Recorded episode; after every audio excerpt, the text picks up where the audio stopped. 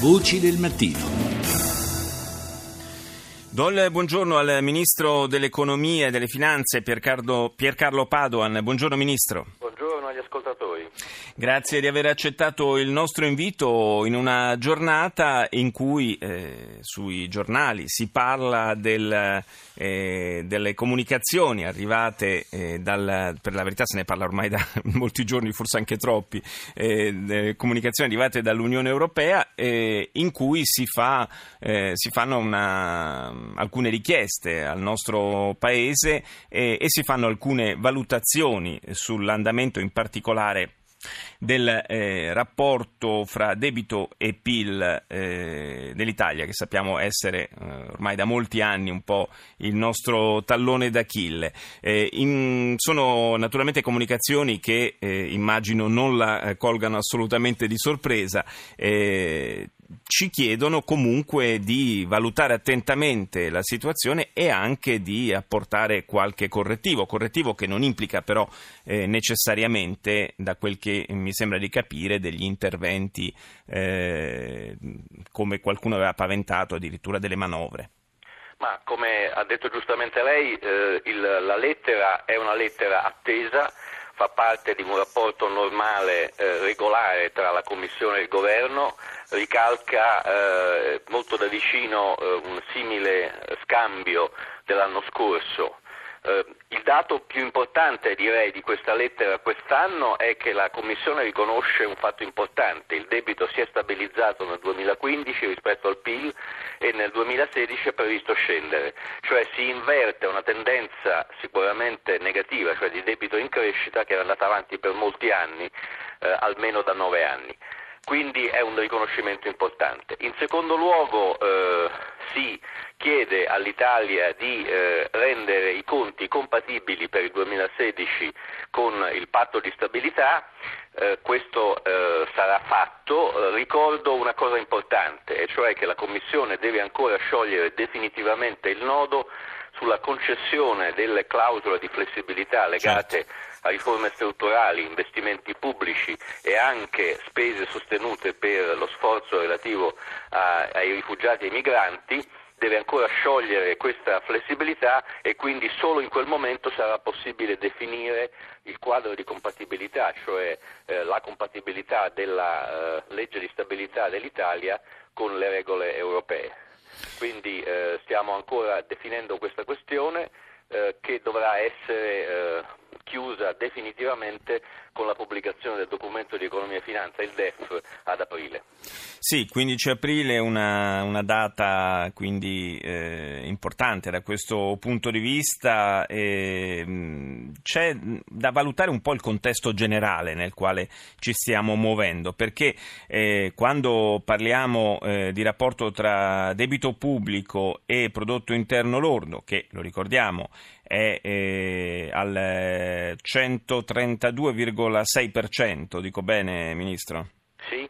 Ecco, che è comunque una, una percentuale insomma, che fa, fa, abbastanza impressione anche a dirla. E, e, beh, quando, quando, ragioniamo appunto sul rapporto tra, eh, tra, il debito pubblico e il prodotto interno lordo, viste le ultime notizie che parlano di una crescita eh, estremamente eh, stiracchiata, almeno in questo primo trimestre del 2016, eh, allora forse bisognerà intervenire eh, più sul, sull'altra gamba di questo rapporto, cioè sul, sul debito pubblico in sé. Ma guardi, l'azione del governo agisce su tutte e due le gambe. Innanzitutto la crescita, la crescita è tornata positiva nel 15 dopo tre anni di recessione profonda. Ricordo che ci farebbe comodo un po' più di inflazione, nel senso che l'inflazione è quasi zero mentre invece l'inflazione di equilibrio, come dicono gli economisti, come dice la Banca Centrale Europea, dovrebbe essere vicino al 2%. Se l'inflazione fosse a quei livelli, la dinamica del debito pubblico da sola sarebbe assolutamente eh, sostenibile, già lo è adesso, ma lo sarebbe in modo ancora più, più marcato. Quindi bisogna sicuramente spingere sulla crescita e non solo perché il debito pubblico deve scendere, ma soprattutto perché bisogna aumentare la ricchezza disponibile per gli italiani, bisogna aumentare, come sta avvenendo, l'occupazione. Eh, poi l'azione sul debito pubblico diretta continua perché il, il cosiddetto indebitamento, cioè il deficit PIL, diminuisce, è uno dei più bassi della zona euro, non dimentichiamolo. L'Italia è un paese virtuoso, quello che rende apparentemente problematica la posizione italiana è, come diceva, come diceva anche lei, l'elevato livello del debito che è andato crescendo negli anni passati soprattutto per via della bassa crescita del PIL, ripeto, tre anni di recessione che ci hanno portato via 10 punti percentuali di ricchezza. Ministro Padoan, ci sono in, questa, eh, in questo campo delle, delle, variabili che, e questo eh, rende direi particolarmente arduo anche il suo compito, eh, evidentemente, delle variabili che sfuggono totalmente al controllo eh, dei governi nazionali. Eh, la, la, crescita del PIL dipende infatti molto anche da, eh, dal contesto economico internazionale, dall'andamento diciamo, dell'economia a livello mondiale.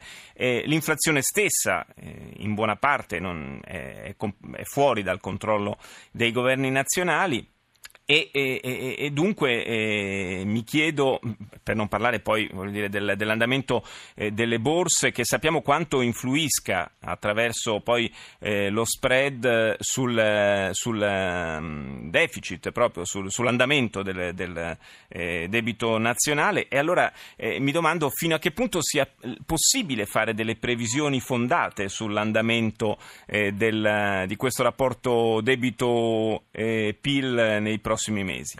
Beh, come diceva giustamente lei, molte variabili sono fuori controllo, l'inflazione intanto, ma anche la domanda mondiale, ci sono molti paesi dove la crescita rallenta, purtroppo questa non è una buona notizia, i paesi emergenti che una volta crescevano di più, gli stessi Stati Uniti crescono ma un po' meno di quanto atteso, l'Italia cresce un po' di più di quanto atteso, eh, e cresce soprattutto trainata dalla domanda interna, quindi da questo punto di vista la situazione italiana è relativamente meno meno preoccupante, ma naturalmente eh, deve essere tenuta sempre sotto controllo e la strategia del governo è finalizzata a questo. I mercati finanziari sono eh, caratterizzati, come si dice, da elevata volatilità, eh, cioè non sanno bene dove andare. Questo a mio avviso segnala un compito principale per la politica economica sia dei paesi sia a livello eh, sovranazionale, quindi per esempio a livello di zona euro.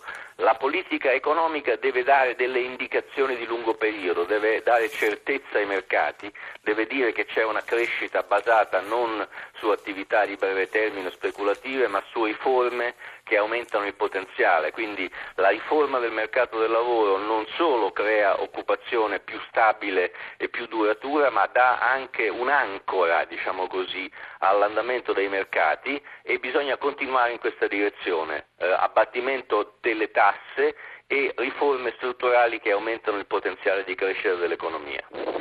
In questo contesto quale può essere ancora, eh, se può avere un ruolo ancora più eh, rilevante di, di, stimolo, di spinta, eh, il ruolo dicevo della, di Draghi e della BCE?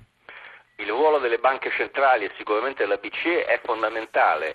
Eh, io penso, come credo tutti pensino, che la Banca Centrale Europea deve continuare. Vedremo oggi se si prenderanno decisioni di ulteriore intensificazione dell'azione di sostegno, ma come dice Draghi, e io sono totalmente d'accordo, la politica monetaria è importante ma da sola non basta i paesi devono fare la loro parte, devono sostenere gli investimenti anche pubblici con una spesa più efficiente, devono sostenere la crescita con le riforme e quanto stiamo facendo e quindi dal combinato di queste due eh, azioni a tenaglia, politica monetaria espansiva e politiche strutturali, sono convinto che l'Italia e anche l'Europa avranno più crescita e più, più occupazione. Ministro Padoan, lei se ne è parlato tanto nelle passate settimane, lei sarebbe favorevole a un eh, ministro delle finanze europeo? Come eh, è scritto nel documento del governo italiano sulla governance della zona euro dell'Europa, un ministro delle finanze europeo sarebbe utile ma soprattutto bisognerebbe stabilire cosa deve fare questa nuova figura, questa istituzione. Noi in quel documento indichiamo due linee principali eh, ci vorrebbe una politica di bilancio eh, più equilibrata a livello di zona euro, cioè una politica nella quale chi ha, come si dice, spazio fiscale lo usi in pieno, l'Italia ha spazio fiscale limitato, meno di quello di altri paesi, lo stiamo usando nel modo migliore possibile e eh, poi una politica fiscale europea che possa fronteggiare emergenze veramente europee. Facciamo un caso, supponiamo di avere oggi un ministro delle finanze europeo che abbia a disposizione risorse europee, magari finanziate con eurobonds. Potrebbe in questo modo affrontare in modo più efficace probabilmente la grande emergenza dei rifugiati e dei migranti con una politica che non non sarebbe lasciata al caso per caso e quindi potrebbe dare una soluzione più favorevole a tutti a questa, a questa grave emergenza. In che senso lei dice che l'Italia ha un meno margine di manovra in campo fiscale rispetto ad altri paesi europei? Perché eh, ne parlavamo prima, quando c'è un debito così importante mm. che deve scendere in modo deciso, eh, bisogna eh, conciliare in, su un sentiero che rimane molto stretto sostegno alla crescita tramite taglio di tasse e aggiustamento del debito, quindi dobbiamo eh, far calare l'indebitamento come stiamo facendo, mentre altri paesi che hanno debiti più bassi potrebbero o un deficit, eh, un deficit diciamo, in condizioni migliori, potrebbero usare questo spazio soprattutto in termini di investimenti pubblici. Gli investimenti pubblici e le riforme servono a tutti i paesi della zona euro, non solo a noi, e quindi si potrebbe fare di più.